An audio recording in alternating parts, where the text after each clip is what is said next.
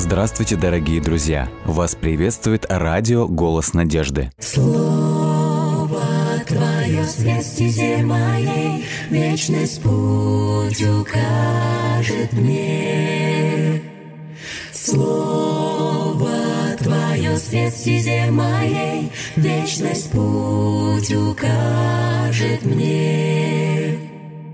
Буду помнить я любовь Твою всегда, Мне каждый миг с Тобой дорог.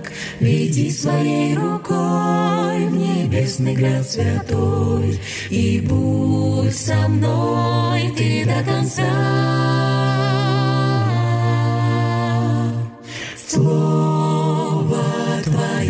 Стезе моей, Вечность путь укажет мне. Слово Твое свет стезе моей, Вечность путь укажет мне. Если убоюсь, если я с пути собьюсь, Знаю я, Ты со мною, И в Твоих руках исчезает страх. Будь со мной Ты до конца, до конца. Слово Твое свет в стезе моей, Вечность путь укажет мне. Слово стезе моей, Вечность путь укажет мне. Вечность путь укажет мне. Пришло время читать Слово Божие. Мы читаем книгу «Псалтырь». Сегодня мы читаем 34-й псалом, так что открывайте вместе с нами. Будем изучать, будем размышлять. И если у вас появятся какие-то вопросы или, может, молитвенные просьбы, вы можете нам их прислать во всех социальных сетях официальной группы «Радио Телецентр Голос Надежды». А также вы можете нам написать на номер WhatsApp или Viber. Номер телефона плюс 7 915 688 76 01. И мы в конце нашего блока размышлений помолимся за вас. Псалом 34. Господи, противостань тем, кто противостоит мне. Вступи в войну с теми, кто против меня воюет. Свой щит и малый, и большой возьми, приди мне на помощь. С копьем наперевес навстречу гонителям моим выйди и путь им прегради. Скажи душе моей, я спасение Твое. Позор и бесчестие тем, кто на жизнь мою покушается. Пусть обратятся в бегство и в стыде останутся злое против меня замышляющие. Пусть, как мякину на ветру, будут они ангелом Господа гонимы. На пути их пусть будет темно и скользко, и ангел Господень да преследует их. Я ничего худого не сделал им, а они сеть мне расставили. Без всякого к тому повода яму вырыли мне. В час, когда не ожидает враг, погибель пусть на него обрушится и уловит его та сеть, что он тайно расставил. Пусть попадет он в нее себе на погибель. А я возликую в Господе, возрадуюсь тому, что Он спас меня – Всем сердцем своим провозглашу, Господи, нет Тебе подобного. Ты избавляешь униженного от того, кто сила его превосходит, удрученного и в нужде оказавшегося от грабителя. Выступили против меня свидетели злобные, допрашивают меня о том, чего я не знаю, воздают мне злом за добро, оставляя меня в отчуждении и одиночестве. А ведь когда болели они, в рубище я одевался, постом себя умершвлял. Бывало, молитва моя возвращалась ко мне без ответа. За каждого переживал я тогда, как за друга или брата. Скорбью Сагбен был, как мать свою оплакивающий. Но стоило мне споткнуться, сошлись они вместе, ликуя, на меня ополчились. Люди, которых я не знаю, поносят меня без умолку, они злобно смеются над моим отступлением, скрежещут на меня зубами. Господи, долго ли на это будешь смотреть? Избавь меня от терзающих душу ударов, спаси жизнь мою от львов разъяренных. Я восхвалю Тебя в собрании великом, среди народа многочисленного, прославлю Тебя». Пусть не восторжествуют враги мои на меня лгущие, пусть не перемигиваются ненавидящие меня без причины, ибо не к миру все речи их, строят козни они против меня э, и раскрывают на меня рты свои, и злорадствуют. По делам тебе, какое же зрелище мы увидели!» Ты видел все это, Господи. Не промолчи, не держись в стороне, мой владыка.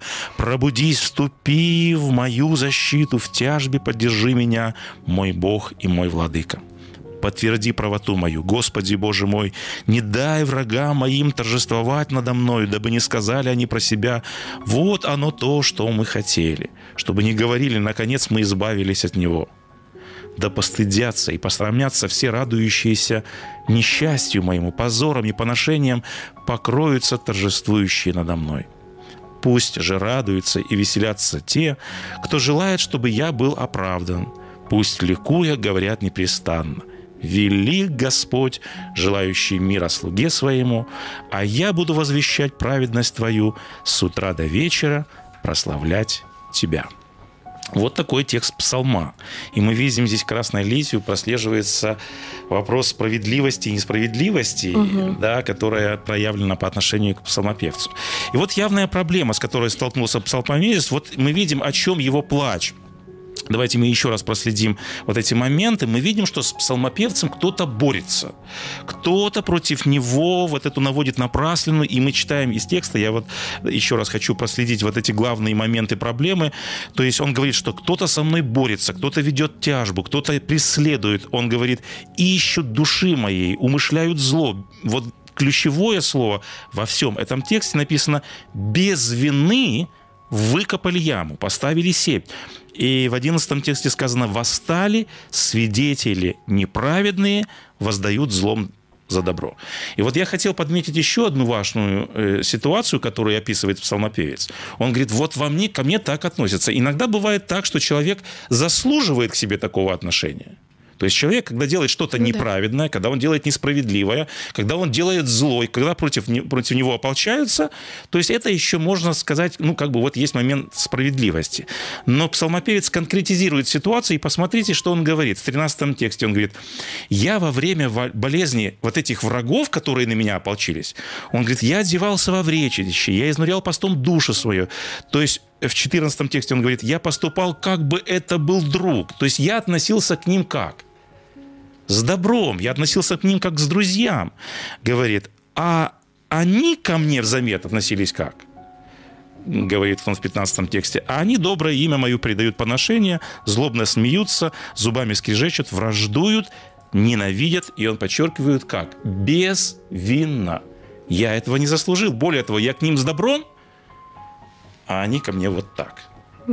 Не напоминает ли нам ничего вот эта ситуация, когда вот это хамство, наглость, несправедливость обрушивается на невинного человека? Какой сразу вот у нас, как и у христиан, э, есть образ или ассоциация, с кем поступали подобным образом?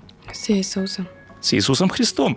И вот надо отметить, что Иисус Христос – он цитирует вот этот псалом, цитирует текст этого псалма, и в Евангелии от Иоанна в 15 главе Христос говорит, «Но да сбудется слово написанное, и он как раз имеет в виду вот этот 34-й псалом, и говорит, «Возненавидели меня напрасно» безвинно я страдаю, без причины. То есть мы видим, Иисус Христос отождествил себя с теми, кто страдает безвинно, безвинно. кто беспричинно, видим, как бы вот так вот э, к нему относятся, и по сути Христос цитирует данный псалом.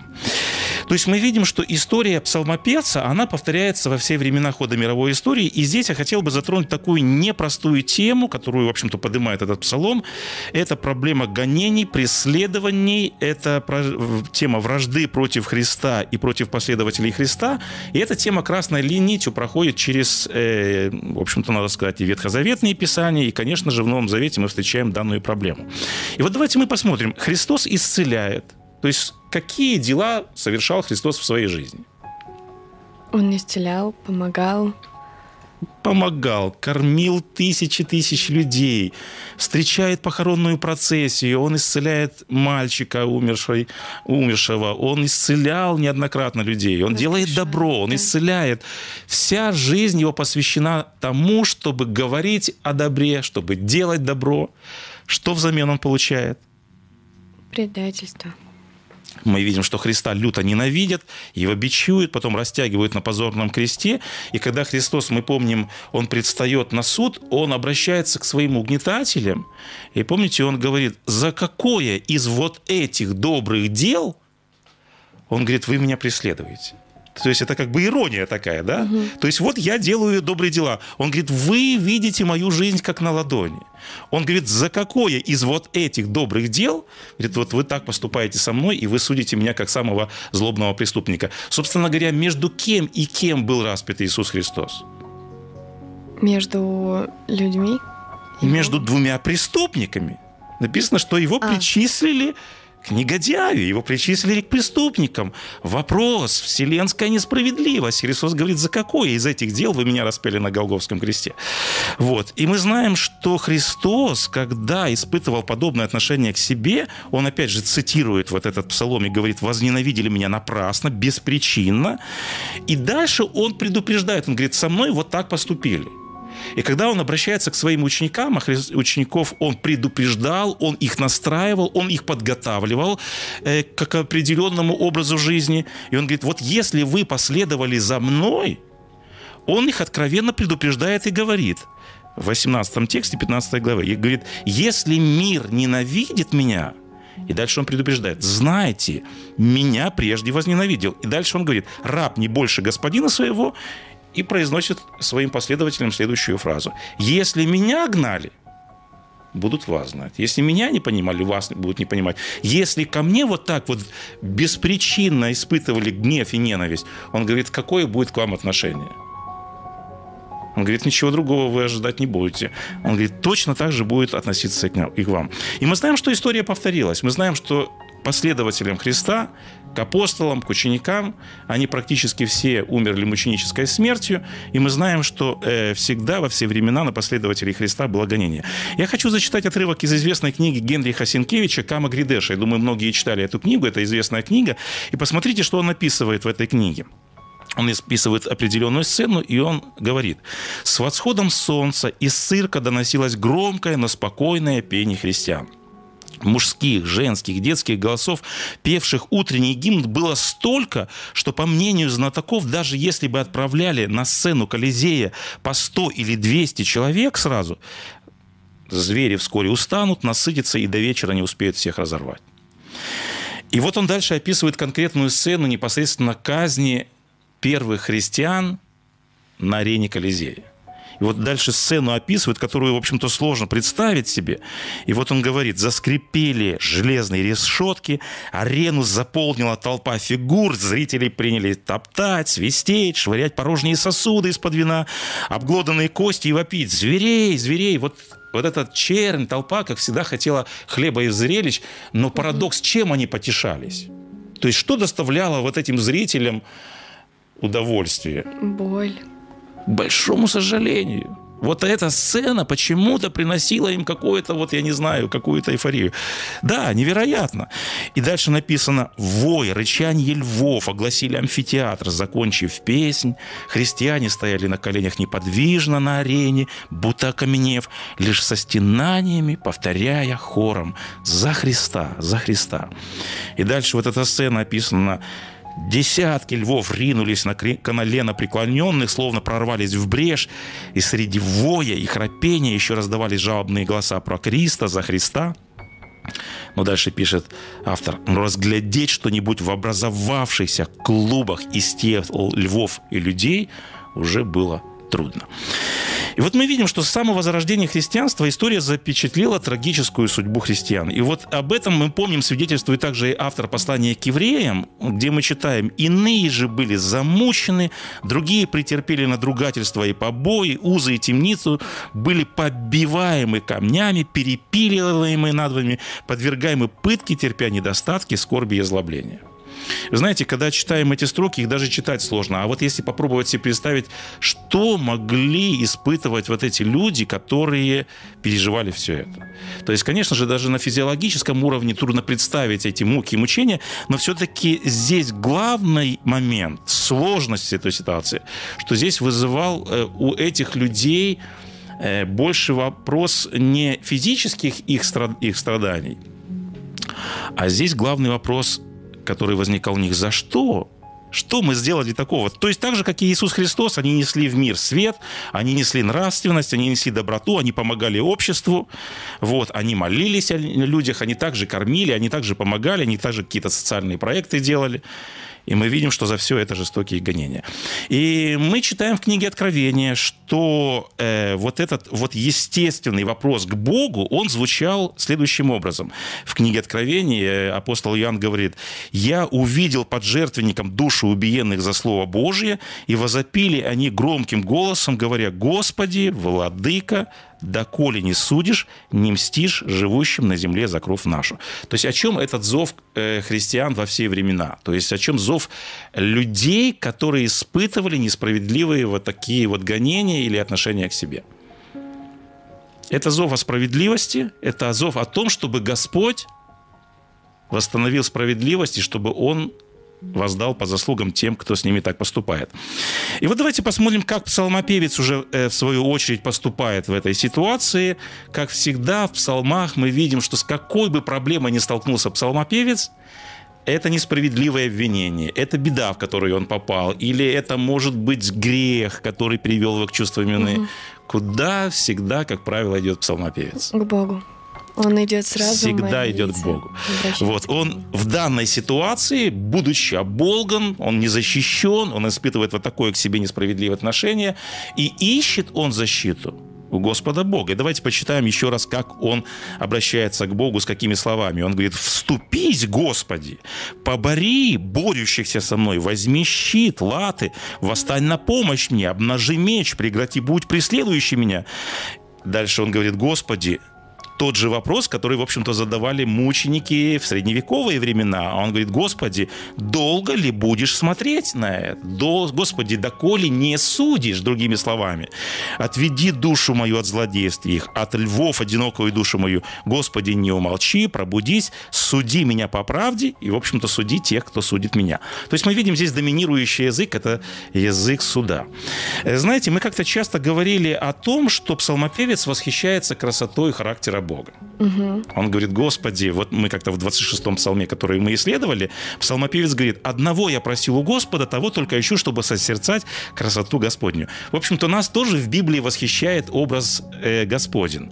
Э, давайте посмотрим, какие свойства Бога в данном псалме представлены, или э, каким свойством, или какое свойство да, явлено здесь в псалме. И вот мы прочитали, э, здесь Господь написано, берет щит, он берет латы, он обнажает меч и вот такой здесь возникает образ воина. И в данном случае здесь предстает образ воина, который одевается во все эти доспехи для чего? Образ воина рисуется в данном псалме. Для чего Господь одевается вот в, этот, в эти доспехи, он говорит, я беру щит, я беру, латы. Э, против кого будет ополчаться Господь Бог, как воин? Против его врагов. Совершенно верно. Против тех, кто наносит обиды и оскорбления его народу. То есть это образ Бога-воина, Бога-судьи, который будет восстанавливать справедливость. И поэтому, э, когда псалмопевец говорит, «Господи, побори борющихся со мной и вступи в войну с теми, кто против меня», э, здесь еще можно другими словами перевести это э, слово «атакуй их». То есть он говорит, «Господи, ты избавляешь, дальше он говорит, слабого, бедного и нищего. И вот здесь я хочу подметить очень важный момент. Когда мы испытываем в жизни подобное отношение к себе, у нас есть часто внутреннее такое побуждение защитить самих себя. Угу. Или мы еще сегодня пользуемся таким словом отомстить. Но да. вот если ты со мной так поступаешь, то уж посмотри, каким образом я поступлю с тобой. То есть мы пытаемся воздавать людям тем же, ты ко мне со злобой, я к тебе со злобой, ты несправедливо, ну и я тоже буду с тобой таким образом же относиться. И вот посмотрите, чему учит нас э, Священное Писание, и вот этот образ Бога, который вступается за своих детей. Посмотрите, псалмопевец не говорит, Господи, ну вот сейчас я пойду и отомщу за себя кому он обращается, чтобы Господь, э, вернее, чтобы кто-то э, э, защитил его? К нему же. Господу Богу. То есть э, Давид не сам за себя пытается постоять за себя, он обращается к Господу Богу. И об этом говорит псалмопев, э, вернее, апостол Павел. В послании к римлянам он говорит так. «Благословляйте гонителей ваших, а не проклинайте, никому не воздавайте злом за зло, то есть к нам поступают со злом. Господь говорит, не раздавайте им тем же, не мстите. И даже конкретный призыв, он говорит, не мстите за себя, но дайте место кому? Богу, гневу Божию. Ибо написано, мое общение, говорит Господь, я воздам, говорит Господь, и дальше э, апостол Павел призывает к конкретному действию. Он говорит, итак, если враг твой голоден, Накорми, говорит его. Если жаждет, напой его, ибо делая себе, ты соберешь на голову горящие угли. И дальше он, э, апостол Павел, произносит такой принцип. Вот как нам действовать в подобных ситуациях. Он говорит, не будь побежден злом, но побеждай зло, зло добром. добром. Вот об этом учил нас также Иисус Христос. Он говорит, любите врагов, врагов ваших, благословляйте, ненавидящих вас. И вот таким образом мы должны относиться э, к людям, которые относятся к нам несправедливо. То есть мы должны отдать весь суд Господу Богу, мы должны призывать Господа Бога, потому что Он единственный справедливый судья, и мы должны предать Ему свое дело. Вот. А об этом нас учит сегодня вот этот псалом. Дальше давайте мы прочитаем в конце э, слова, которые произносит Давид. Э, мы говорили о том, что Давид просит у Бога защиту для себя. И вот здесь я хотел подметить еще один момент такой интересный. Но чего он просит для врагов своих, для ненавистников своих? И вот здесь мы встречаем такую э, ситуацию, как требование проклятия. Посмотрите, что говорит псалмопевец. «Да постыдятся и посрамятся они, то есть враги мои, да покроются бесчестием, да будут они как прах, да будет путь их темен и скользок. Ангел Господень да преследует их, и да придет на него гибель неожиданная, и сеть, которую он скрыл от меня, и да впадет в нее на погибель, и да облекутся они в стыд и позор». Мы только что сказали, что вроде бы как мы не должны мстить, угу. вроде мы сказали о том, что что нас Священное призыва... Писание призывает поступать э, добром на зло, а мы видим здесь псалмопевец как будто призывает все проклятия на голову вот этих своих ненавистников. Как тогда объяснить? Вроде бы противоречие такое получается. Но как бы не своими руками им мстит. Вот, это очень важный момент. То есть мы часто в псалмах Давида встречаем так называемые псалмы проклятия. И вот смотрите, какой тон молитвы. То есть можем ли мы так молиться, как молится псалмопевец? Да будет их путь темен, да приедет на него погибель, пусть ангел преследует. Почему псалмопевец именно так говорит? И ты очень верно подметила, что это не мы должны делать, а Бог. Он призывает Э, вот этот э, э, справедливый эм, э, язык суда. И вот этот язык справедливости, э, он должен восторжествовать, и он призывает Бога судью для того, чтобы он один восстановил справедливость. Поэтому э, Господь Бог, как небесный воин, как небесный праведный судья, Он восстановит справедливость. Поэтому в подобных ситуациях мы должны опять же призывать Господа Бога чтобы он защитил нас. И давайте э, прочитаем, как заканчивает псалмопевец э, вот этот псалом. Он говорит так. «А моя душа будет радоваться о Господе, будет веселиться о спасении от Него». И дальше он говорит, «Я прославлю Тебя в собрании великом, да возвеличится Господь, желающий мира рабу своему. Язык мой будет проповедовать правду Твою и хвалу Твою во всякий день». Как всегда, псалмопевец прославляет Господа за то, что Господь вступился за него, защитил его и помог ему. Поэтому вот давайте мы сегодня еще раз и еще раз вспомним о том, что у нас на небесах есть праведный судья, Господь Бог, который, что бы ни произошло в нашей жизни, какая бы несправедливость произошла, Господь всегда готов защитить нас и вступиться за нас. Вот такое вот у нас хорошее сегодня наставление есть из книги Псалтырь.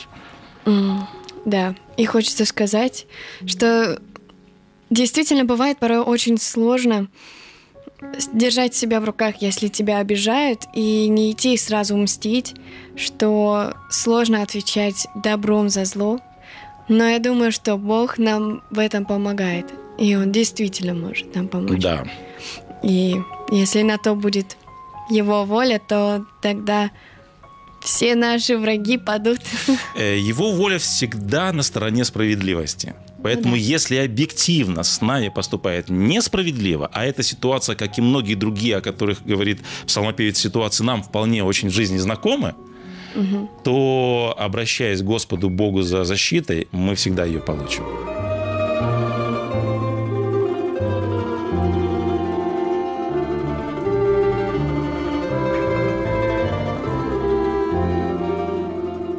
Дорогие друзья, вы можете оставить свои сообщения через WhatsApp и Viber по номеру плюс 7 915 688 7601 или позвонить нам на бесплатную линию, которая работает на территории Российской Федерации. Номер 8 800 100 ровно 1844.